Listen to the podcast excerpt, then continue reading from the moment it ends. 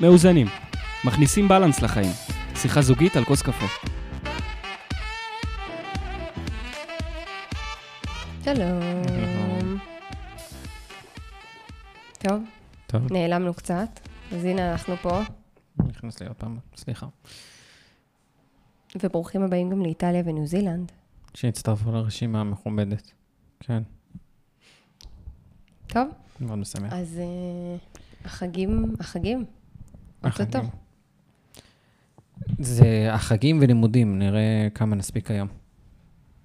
אמ, מה את חושבת? אז היום בדיוק סגרנו על איפה אנחנו בחג. איזה שיחה מעניינת זאת תמיד, נכון? איפה אנחנו בחג? איפה אתם בחג? זה תמיד הפך להיות איזשהו לחץ מסוים. לא נראה לי באיזה- משנה באיזה כן, לחץ. סטטוס אני אתה לא נמצא. מרגיש- אני לא מרגישה שזה טוב, כי לחץ. עשינו סוויץ' מאוד מוקדם, אבל אה, לא יודע, הרבה חברים וזה, אני רואה שזה תקופות, אה, נחוצות קצת. כן. כי אצ- אצל מי עושים את זה, ואת יודעת מה, לא רק אצל מי עושים את החג הזה, גם איך עובר החג. כל מי שחוזר מהחגים חוזר יותר עייף מאשר כשהוא נכנס אליהם, וזה לא נראה לי בגלל אוגוסט. שהשנה הספציפית זה ממש מה, כמה ימי לימוד יש להם? ארבע? חמש? משהו כזה. זה חרטא. כן.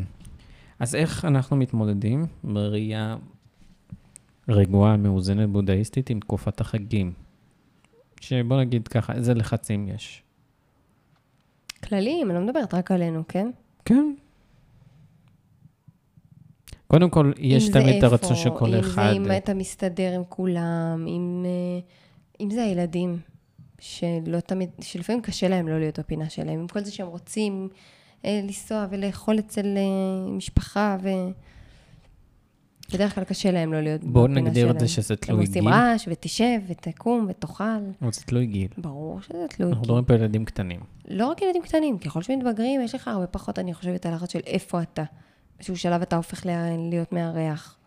אני חושבת שזה בעיקר, בעיקר בהתחלה. בואי נסכים שככל ש... בזוגיות טריה וילדים קטנים. אני חושבת שהלחץ שם הוא יותר, אה, בואו נגיד ש... יותר עד משמעותי. שהילד הקטן, או לפחות אחד לפני הקטן, לא יודע, כל אחד עם כמות הילדים שלו, לפני גיל העשרה, יש את הלחץ של קודם כל איזה צד אנחנו נמצאים, ואני חושב שצריך לומר שאנחנו החלטנו מאוד מהר שאנחנו לא עושים התחשבנויות של שנה שעברה. היינו אצל אימא שלך בפסח, אז עכשיו אצל ההורים שלי בראש השנה, ואז אנחנו, כאילו, אנחנו לא עושים את ה...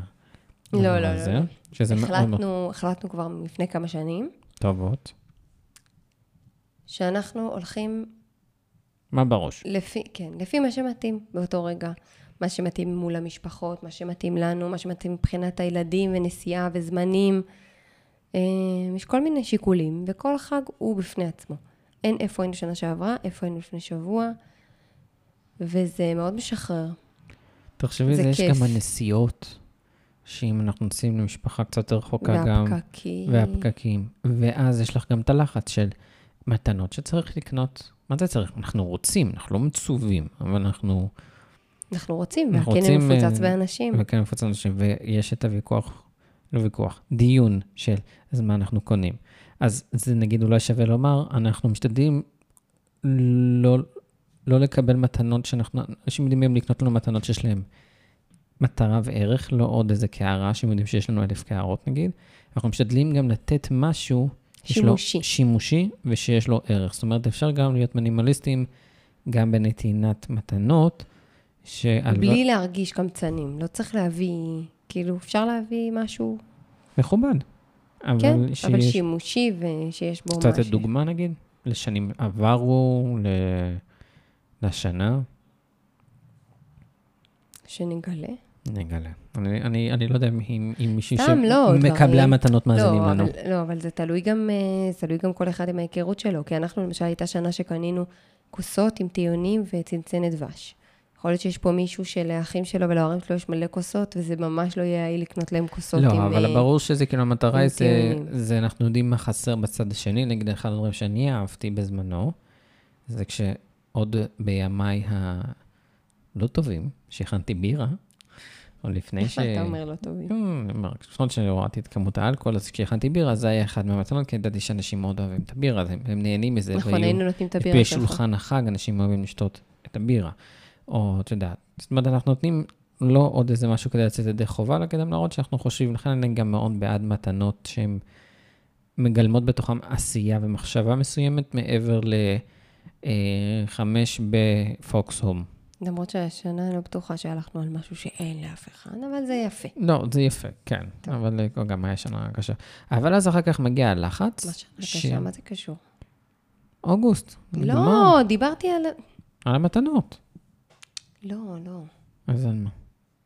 לא לכולם חסר כוסות באמת. אה, בסדר, זה את הכוסות, למרות יפות, שהילדים שלנו שעוברים הרבה. אבל הן מיוחדות. אה, ואז אני חושב שמגיע הלחץ של ה... איך אנחנו... אני אגיד לך מה אני חושב. אנחנו חיים בבועה רוב הזמן, ואז כשאנחנו מגיעים למפגשים משפחתיים, שכל אחד בגודל המשפחה שלו, הבועה מתנפצת באיזושהי נקודה, כי עולים כל מיני נושאים לדיון, והתפיסה שלי זה לא התפיסה של קרוב המשפחה שלי, או של קרוב המשפחה שלך. אז אני, יש תמיד הדיונים על שולחן, יש מספיק אפילו שירים, נראה לי, אפילו הדג נחש פעם הוציאו שיר על, על ארוחות שישי וארוחות חג של מה קורה, מיד יש דיונים ומדברים על פוליטיקה, מדברים על זה, ופתאום מגלים שכל אחד לא בדיוק מסכימים, ואז נוצר איזשהו לחץ. ואני יודע שיש הרבה מאוד אנשים שרבים בחגים, אם זה בזוגיות, אם זה במשפחה, כי אנחנו יותר זמן ביחד, בגלל נגיד ארוחות החג, או מי שהולך לתפילות, או כל אחד והסגנון חג שלו, אבל יש יותר רמה של אנחנו נמצאים יותר כן. כן. זמן ביחד, ואז יש, יש חיכוך. איך אנחנו, איך אנחנו נמנעים מלצאת בחג האלה? מדיטציה לפני החג. לצאת מוקדם לפני הפקקים. מדיטציה לפני החג, מדיטציה בתוך החג, מדיטציה לאחר החג. לא, באמת, צריך, צריך לנשום עמוק. אמ, זה תלוי, אני, אני לא מרגישה הרבה, אני לא מרגישה הרבה קונפליקטים, כי אנחנו באמת גם עבדנו, לא, לא, לא, זה לא, לא אומרת שאין, אני אומרת שאני חושבת שאנחנו כבר במקום, ש- צריך לדעת לעשות דיון, דיון, לא ויכוח. לפני זה. אולי צריך לפני ולא זה, להרגיש, אתה צריך לשכנע מישהו. אז אולי לפני זה כל אחד, אחורה. כל אחד יכול להגיד את עמדותיו, וזה בסדר גמור. אולי לא צריך דיון.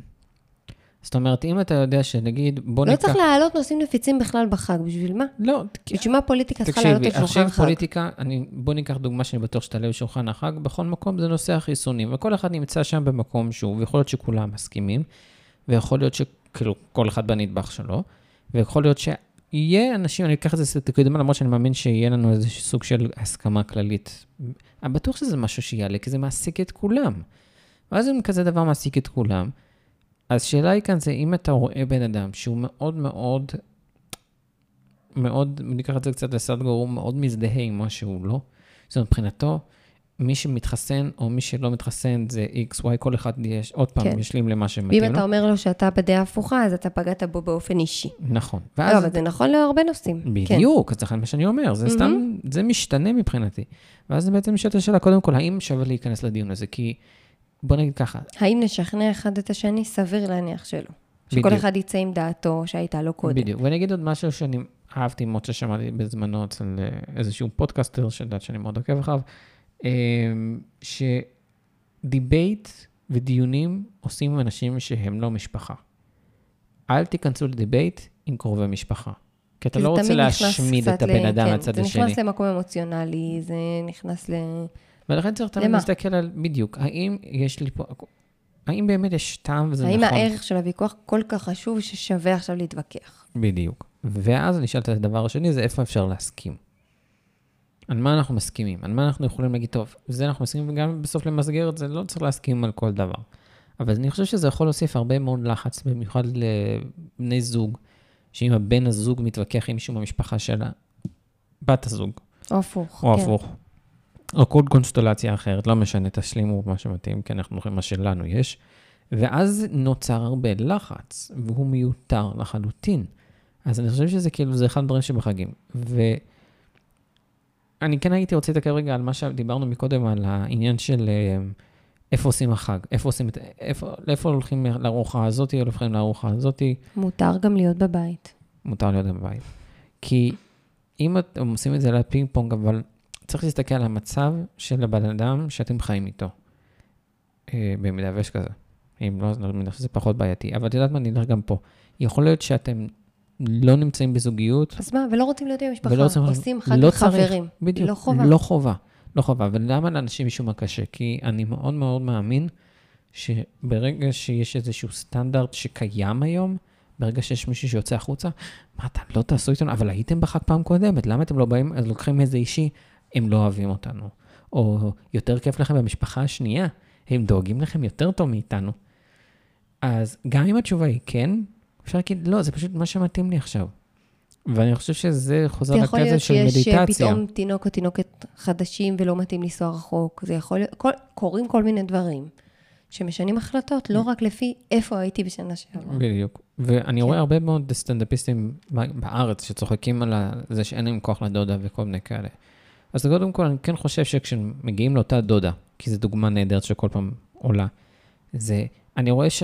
בסדר, זה סטנדאפ, אז הם צוחקים על חוסר סולנות עם הדודה הזאת והתפיסות האלה, סבבה, אבל אפשר גם לראות את הבן אדם שמדבר איתכם, איזה צורך יש בו, ואז ללכת ל... מישהו שמזמן לא ראה אתכם, מעלה בפניכם איזשהו קושי שיש לו, לא? כן, ואני הייתי מתחבר לדרך הבודהיסטית של שמונת הדרכים שעשינו אז, ה-compassion hearing, ה- ה- בעצם להקשיב מתוך מקום של, אתה לא חייב לשים את עצמך באמצע כדי להשיב, אתה יכול לשמוע כדי להיות המקום לראות את המקשיב. האחר, לראות, לראות את מי שמדבר. גם אם אתה לא מסכים איתו, גם אם גם מי שמדבר עליו, הוא מטומטם לחלוטין. גם אם אתה מרגיש שאתה מהנהן ואומר כן, כן, כן, כן, בסדר גמור, אולי זה מה ש... הבן אדם צריך את זה, צריך את זה. בדיוק. מישהו חיכה לך, מישהו התגעגע אליך ויש לו משהו להגיד לך. בדיוק. ומצד שני, אם אתם מרגישים שאין את הכוחות נפש, ואני אמרתי זה, תקשיבי, חג הזה סבבה, אבל פה, לא, אני נשאר בבית כאן, אין לי כוח, לא ארוחות, לא כלום, אני פה בבית. למה? כי, כי זה מה שאני צריך עכשיו. וגם אם זה משהו ש... מה, אבל... אבל בלוח של המשחקים שלנו, עכשיו תורך לשחק נגד, לא, אתם... להשתחרר מהדבר הזה, אני חושב שזה האתגר הגדול. ואם אנחנו מדברים קצת להורים, איך את עוברת חג עם ילדים?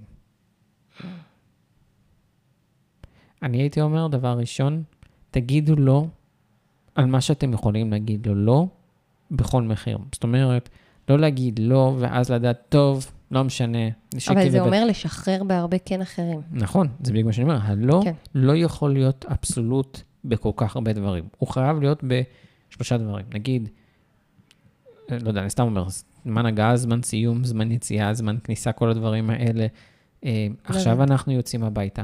עכשיו אנחנו כאילו, כאלה דברים, או כל אחד ימצא את הלא שלו, אבל אם אנחנו ניכנס ל...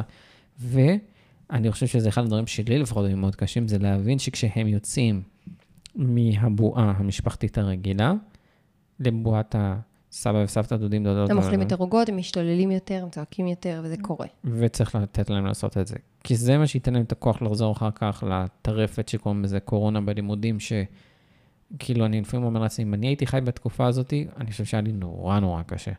אבל, אה, אבל אני חושב שהקונספט של הילדים פה הוא, הוא מאוד גדול. וכאן אני אגיד מילה מאוד מאוד חשובה.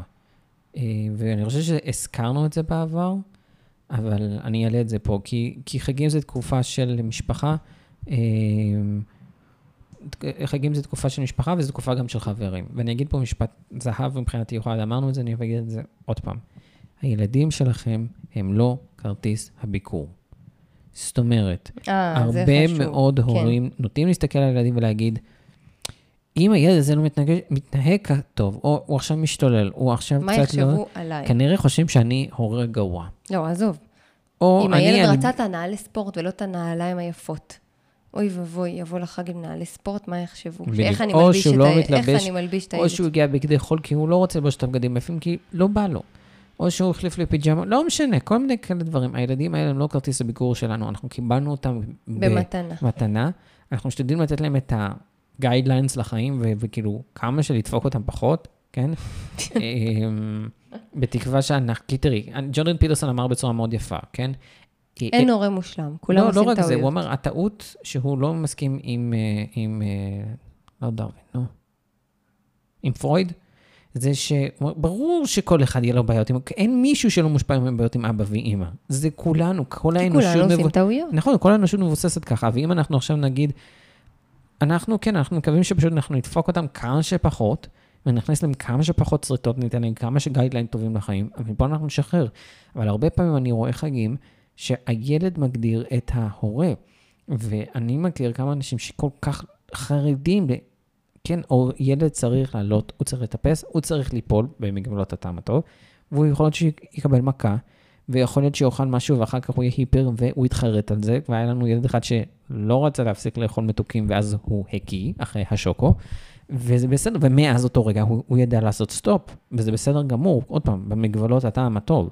אבל הילדים האלה הם לא כרטיס הביקור, ולא הגיוני שאנחנו נסתכל על זה, כי אם הילד הזה יתנהג לא טוב, סביר להניח שאנשים חושבים שאני הורה גרוע. אז קודם כל אני גם אומר, בעיה של אחרים לא חשובה. ודבר שני, הילד הזה לא כרט- כרטיס הביקור שלך. לפי גם ג'ורדן פיטרסון, לפי הוא רוב אדם המחקרים, בפני עצמו. בגיל ארבע, הילד די מתקבע להיות מי שהוא הולך להיות רוב החיים. בבסיס שלו לפחות. אז אף אחד לא יצליח לחנך את הילד שלו עד לפני גיל ארבע, ו... ואני חושב שזה כאילו, זה המצב, אין מה לעשות. ובקונספט הזוגי, אני הייתי אומר לקבוע ימי דייט, שאני גם רוצה להציע לך. לקבוע דייטים, די. כן. ימים, גם אפילו, כן, כי אחר כך נכנסים לחופש שעות. של שבוע, חול המועד אנחנו כולם, כן. אין מסגרות. אבל גם שם הייתי קובע דייטים. הייתי נכון. קובע גם דייטים שעתיים, באותה יום המטורפים, תן לקבוע גם שם זמן. ולדעת מתי, מתי לעצור את כל הטרפת הזאת, ו... בעצם מה שאתה אומר זה, תזרמו, תהיו איפה שנוח לכם. תנו לילדים קצת להשתחרר בגבולות ה... כן, למצוא את הלא שלנו, אבל אני גם רואה לזרום. כל כך הרבה הורים שמרגישים עוד פעם, אחרי שהם עברו את כל התקופה של, ה, של אוגוסט, עכשיו אנחנו מגיע חודש, אנחנו צריכים לצאת לטיולים, אנחנו צריכים לשעשע אותם. גם טוב לתת לילדים קצת להשתעמם ולהעסיק את עצמם, לדעתי לפחות. יאללה, חג שמח, שנה טובה. ביי.